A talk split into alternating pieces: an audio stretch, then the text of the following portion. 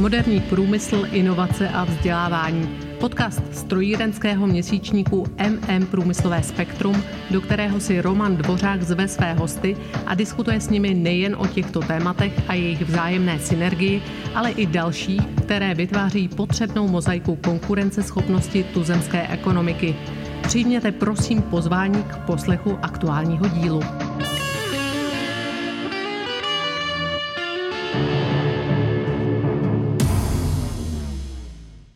Dobrý den, vážení posluchači. Opět vás zdravím z podcastové série rozhovoru MM Průmyslového spektra s Jánem Košturiakem, legendou inovační scény. Naše celoroční rozprava na rozličná témata vycházející z Jánových osobních a profesních milníků se dnes dostala do samotného závěru. Víte Jánko v našem podcastu a děkuji, že jsi opět přijal mé pozvání a našel si čas v tomto hektickém závěru roku. Ďakujem pekne, dobrý večer. Ahoj, Roman. Ahoj, Jano. Náš rozhovor i tentokrát probíhá prostřednictvím digitálního propojení Praha-Vavrín a přes menší technické problémy, které nám předcházely našeho propojení, doufám, že už bude následně všecko v pořádku. Během roku jsme diskutovali na rozličná témata, která se bezprostředně dotýkala a dotýkají Jánova života. Od Baťů přes zkušenosti ve Fraunhofer institutě až po dobrého pastýře a mnoho a mnoho dalších témat. Vše je k dispozici jak v našich podcastových aplikacích na různých platformách, jako je Spotify, Google či Apple, tak samozřejmě v rubrice podcasty na naší webové stránce mmspectrum.com. Dnes, na závěr celé série, jsme si nechali téma pro nás hříšníky nejdůležitější, a to život ve víře, život s Kristem. Tak Jano, kdo tě přivedl k víře? Kde poprvé si slyšel o Bohu? No ja som počúval o Bohu od malička, pretože my sme sa na Vianoce u babky v rodine modlievali. Ja som bol bab, mojou starou mamou, jednou aj druhou, no, tak nejak priťahovaný k tomu, aby som chodil do kostola, aby som chodil škole na náboženstvo, ale ťažko povedať, či ma to pritiahlo k viere, pritiahlo ma to do kostola, čiže priznám sa, že ako dieťa som to ani moc nerozumel, ani ma to nejako veľmi ne, neoslovilo, ale z nejakej úcty babke alebo prababke ešte, tak som sa naučil nejaké modlitbičky detské a očenáš a podobne. Ale ja si myslím, že nás ani nikto nemôže priviesť k viere, nás k viere, viera je dar a ten dar môžeme dostať iba od Bohu. Čiže niekto nám môže ukazovať nejaké božie obrázky, môže nám dať knihy, môže nám o tom rozprávať, no ale to je ako keď niekomu budem rozprávať, ako chutí nejaké jedlo, tak to, to proste sa nedá sprostredkovať. A myslím si, že nás si vyberá Boh na to, aby nás nejako priviedol k viere, pritiahol k viere a ten spôsob je vždy iný a každý človek to dostáva ako dar v nejakom veku a v nejakej situácii. Tak, tak toto ja vnímam. Mm, Bůh nás musí oslovit a přivést nás k sobě. Jak ty vlastně vzpomínáš na čas na trávení v kostele? Já si pamatuju, do kostela se chodí v neděli ráno, my jsme se vždycky vrátili ze zábavy sobotu večer, že člověk vyspával, neděli ráno se nám nechtělo jít v tom pokročilejším věku, v tom menším věku jsme to opravdu brali jako takovou povinnost jít s rodičema, s rodičema. Jak na tebe působil ta, vlastně to prostředí toho chrámu, toho kostela? Ako dieťa mňa to ani veľmi nebavilo, skôr ma to, som tam musel ísť, ak som som ešte spať alebo počúvať rozprávku v rádiu a ako tínežera ma to už vôbec nebavilo, ani som nechodil do kostola.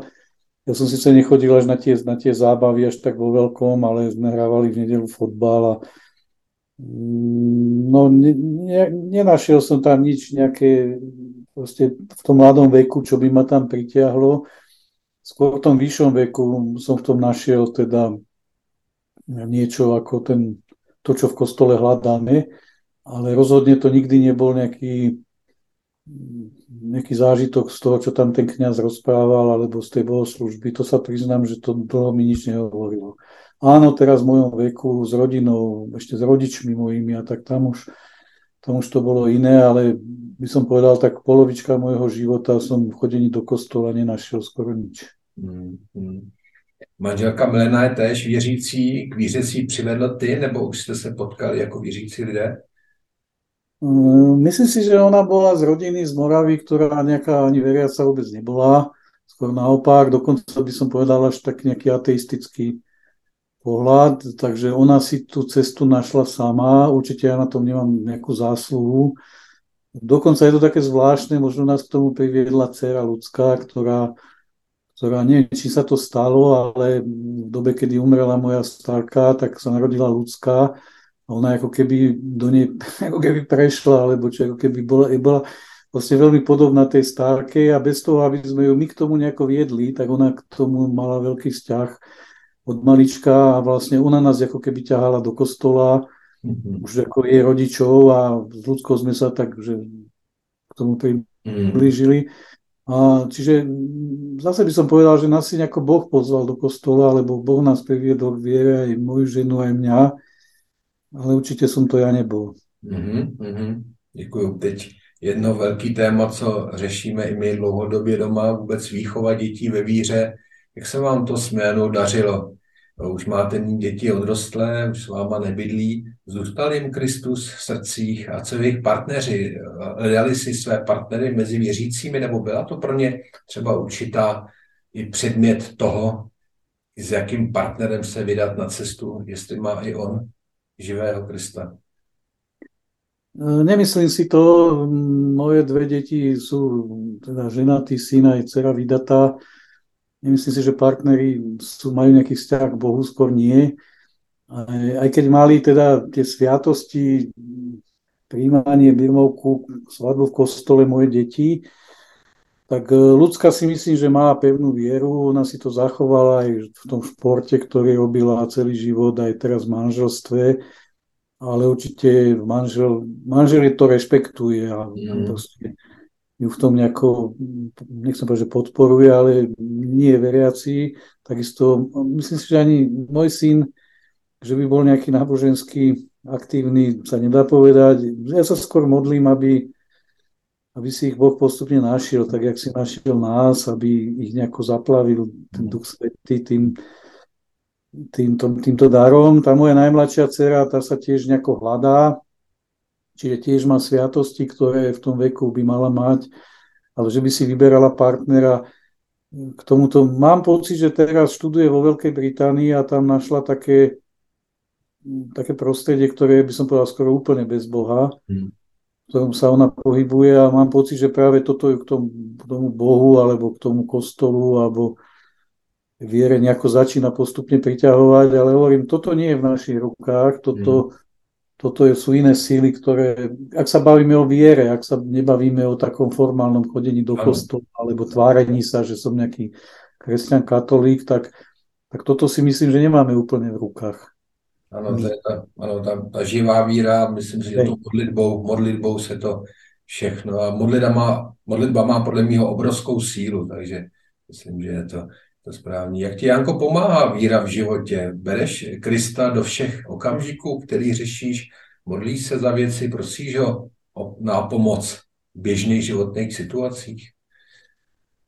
Ja sa snažím a vekom to asi ide tak, že, že tá modlitba, e, taký, taký rozhovor s Bohom, reflexia, to všetko, aby bolo súčasťou života, možno, že ma k tomu doviedli aj určité situácie zlomové, a neviem, keď nám dcera ochrnula, alebo sa stanú nejaké také, nejaké horšie veci v živote, tak človek, človek vlastne, keď je slabý, tak sa stane silným tým, že začne prosiť Boha, že, že vlastne takéto, je taká novena odovzdania, človek keď začne byť taký, že už sám nedokáže nič a vie, že už sa nedá, tak vtedy začne prosiť Boha, mm-hmm. či Anselm Green taký môj učiteľ mi vždy vravel, že ty sa stávaš silným, až keď si slabý, lebo vtedy mm. začneš volať o Boha, mm. vtedy vlastne všetko tomu Bohu odovzdáš a on sa postará, on vie, čo má urobiť, on vie, čo ty potrebuješ, lenže nám tá pícha, to ego niekedy v tom zabraňuje, že my si myslíme, že my to dáme sami. Mm. Takže ja som tiež vyrastal v tom svete, ja som si tak do 40 si človek stále myslí, že, že všetko dokáže on svojimi silami, potom pochopí, že áno, že dostal si určité sily a dary, talenty, ale oni neboli od teba, oni boli od Boha. Ani život sme si sami nezaslúžili, ani ten sme nedostali len tak. Mm. Takže ja som potom prešiel takými, že som chodil do kláštora k sestrom z Betlehemu do, do Rakúska, chodil som benediktínom, jezuitom, absolvoval som ignaciánske cvičenia duchovné a tam som stretol kňazov, reholníkov, ktorí ma už potom nejako formovali a to už bola taká, aby som bola cieľená cesta, že už som si ju vybral. Toto mi pomáhalo. No a samozrejme dnes by som povedal, že vlastne prosím Boha denne o to, že ukáž mi cestu, že, roz, že ty, pane, rozhoduj o mojom živote, nie ja, že, že by som povedal, že už je to taký rozhovor s Bohom, už je to taký, kedy by som povedal, že nechcem ja Bohu diktovať, že čo má spraviť a čo by som chcel, ale že snažím sa ho počúvať, že mm, mm. čo by on chcel. Hej, že, mm, že to, to tak by som povedal, že možno teraz sa snažím troška dozrieť, ale že aby som povedal, že žijem nejaký prepojený s Kristom, tak to by bolo asi moc sebavedomé tvrdenie, chcel by som tak žiť, ale mm, snažím sa o to a nie vždy sa mi to darí. Mm, mm, rozumím, já jestli můžu svůj osobní postřeh, já samozřejmě dříve taky se člověk modlil a prosil za to, když jsme před sebou nějakou těžkou zkoušku, těžký rozhodování. A pak jsem zase na Boha zapomněl, vzpomněl jsem si zase třeba na něj za pár dnů později a teď se učíme s Danou, s manželkou prostě brát toho Boha do běžného života, takže Dana mi akorát včera říká, když přijela do Prahy a a parkovala, tak prosila pána, aby tam bylo místo, aby tam našla místo v Dejvicích před barákem a prostě pán tam to místo připravil. Takže jako snažíme se prostě brát, brát toho Krista do jakýkoliv rozhodnutí, pořád prosíme teď taky, když jsme spolu řešili to technické připojení, tak jsem říkal, tak pane, tak buď to prostě dopadne a s tím Janem budeme hovořit a když ne, tak ty víš, kdy jindy prostě náš má spolu propojit. Takže tak jako člověk se snažím na něj nezapomínat a pořád ho mít na srdci, protože on pro nás udělal tu největší oběť, kterou mohl. Že? Takže... No a presne, keby tam tá Dana to miesto nenašla, tak tam asi nemá parkovať a, čak, a pán Boh pre ňu pripravil niečo iné v tej Přesně tak, ano. Přesně, to přesně, přesně, přesně tak. Ano. Tak eh, děkuji. Další otázka, nebo téma je, už jsme hovořili, hovořili jsme o dobrým pastýři, vlastně o bohulibé činnosti, která, která funguje, kde jsi velmi aktivní. Jak ten Bůh pracuje v této komunitě? Jak tam cítíte jeho přítomnost a pomoc těm lidem, kteří k vám přicházejí? No Boh tam podľa mňa pracuje úplne, že to je, to je podľa mňa Božie dielo, pretože to, že pán Farár zacítil niečo v srdci a zobral nejakého bezdomovca z ulice k sebe na faru a vlastne dnes ich tam má skoro 800 okolo seba, a celé to funguje, nezrutilo sa to, nestal sa tam nejaký, nejaký proste neočakávaný prípad. To, že vždy vo chvíli, keď treba kúpiť niečo alebo nasytiť tých ľudí, tak tá pomoc prichádza. To, že vlastne sa nám každý rok zjavujú doslova rôzne božie projekty, ktoré my ani, my ani sme si ich nevedeli predstaviť a oni prídu a my ich len realizujeme a pán Farar Maslak vždy hovorí, že ja som len že ja som len lopata v Božích rukách, že, že ja, len, ja len vykonávam to, čo Pán Boh chce, tak eh, po, to celé je podľa mňa Božie dielo. Ale najviac, najviac vidie to Božie dielo v tých ľuďoch, ľuďoch, ktorí prídu z ulice v hroznom stave, vyzerajú strašne, správajú sa strašne, majú rôzne závislosti, aj veľmi zlý život za sebou. A, a oni vlastne ako keby stávajú z mŕtvych, že vlastne oni sa stávajú inými ľuďmi, že, že teraz sme tam mali svadby, mali sme tam mnohí z tých klientov, robia správcov, potom nazvime to aj manažérov tých niektorých zariadení našich. Zrovna teraz sme mali vlastne prvý, prvý advent nedelu, tak my sme si zapalovali v kostole sviečky a jednej našej klientke, ktorá už teraz robí správkyňu toho domu, prišli štyri deti za ňou. A to bolo také nádherné, že ako tie sviečky prišli za, ne, za ňou štyri jej deti, už, už veľké, dospelé, ktoré, s ktorými mala prerušený dlho kontakt, s ktorý, ktoré ju možno že zavrhli, lebo proste nerobila veci, ktoré boli správne. Mm.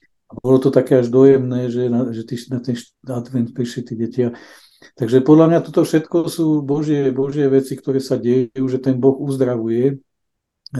Ja, vidím na tých ľuďoch, jak sa začiatku bránia toho, že majú vstúpiť do kostola, že, že tam majú stráviť nejaký čas v modlitbe, aj keď to nie je úplne akože vynúcované. A potom vidím, jak idú na sveté príjmanie, na spoveď, ako vlastne Vladko Maslak vraví, že keď sa vylieči duša, tak sa vylieči aj telo a, a toto, toto tam skutočne funguje a bez Boha by to bolo úplne márne. Krásný, krásný. Jsou to spojité nádoby, funguje to mezi sebou. Takhle. Jano, až, až jednou, až jednou si tě pán poulá k sobě a budeš na věčnosti, koho bys tam chtěl potkat a na co bys ho chtěl optat? Tak ja už, mne už sa tam stiahujú vlastne tí, tí najbližší ľudia, mi tam už pribúdajú, aj mojej máme som minule hovoril, že ty už máš viac ľudí tam ako tu. Hmm.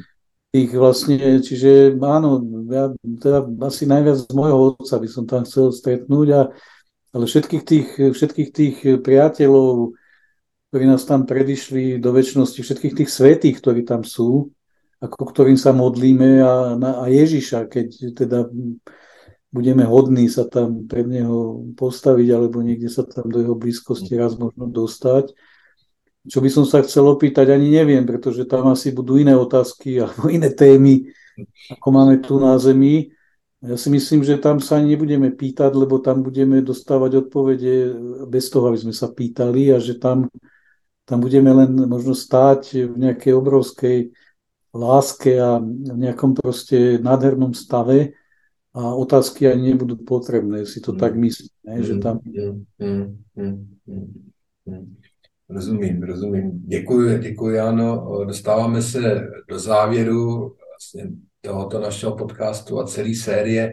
Ty už jsi zmínil, ano, jsme teď v adventním čase, blíží se Vánoce. Co pro tebe znamenají Vánoce a co podle tebe je vlastně její hlavní podstatou? Co bychom si měli uvědomovat, když sdílíme no, ten čas? Vo mne sa vo Vianociach vždy zjavuje to, to detské, kedy sme sa modlievali tam pri tom stole spolu s bábkou, aj keď sa priznám, že tá modlitba nás vtedy takže nervozňovala trocha deti, lebo sme chceli bežať už ku stromčeku.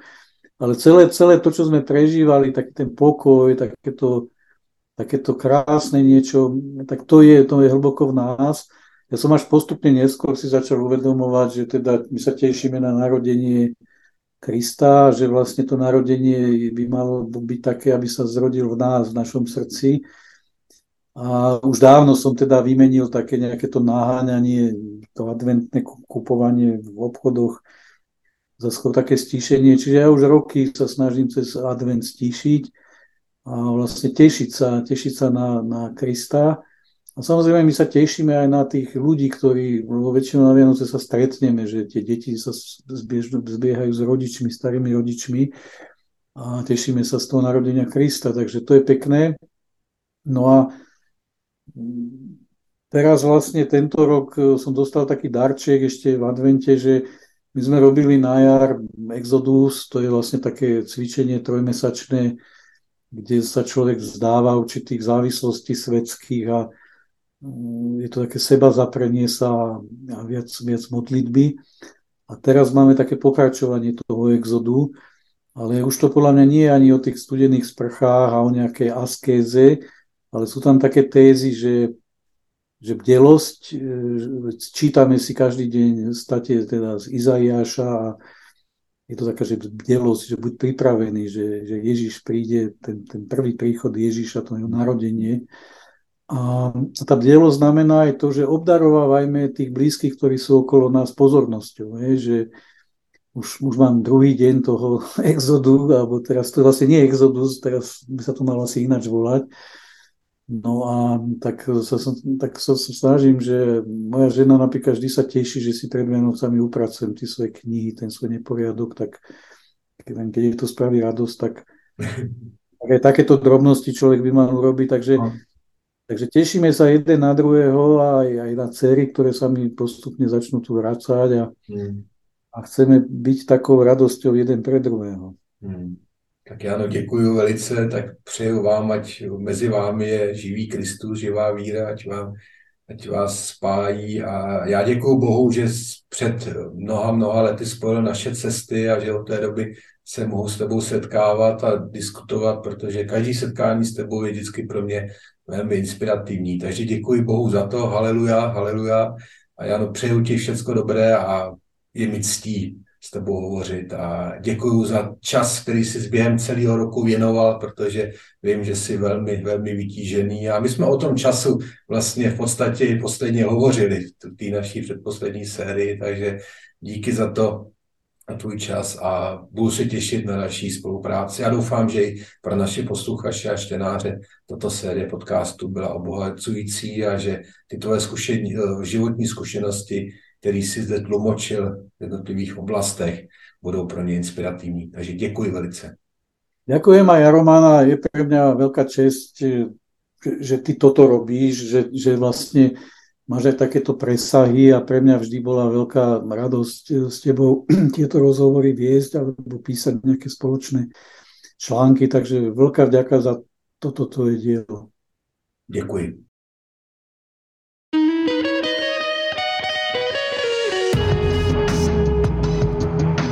Děkujeme vám za poslech podcastu strojírenského měsíčníku MM Průmyslové spektrum a věříme, že nám zachováte přízeň i nadále. Již nyní připravujeme další zajímavá témata. Aby vám žádné z nich neuniklo, odebírejte prosím naše podcastové vysílání. Děkujeme. Hezký den.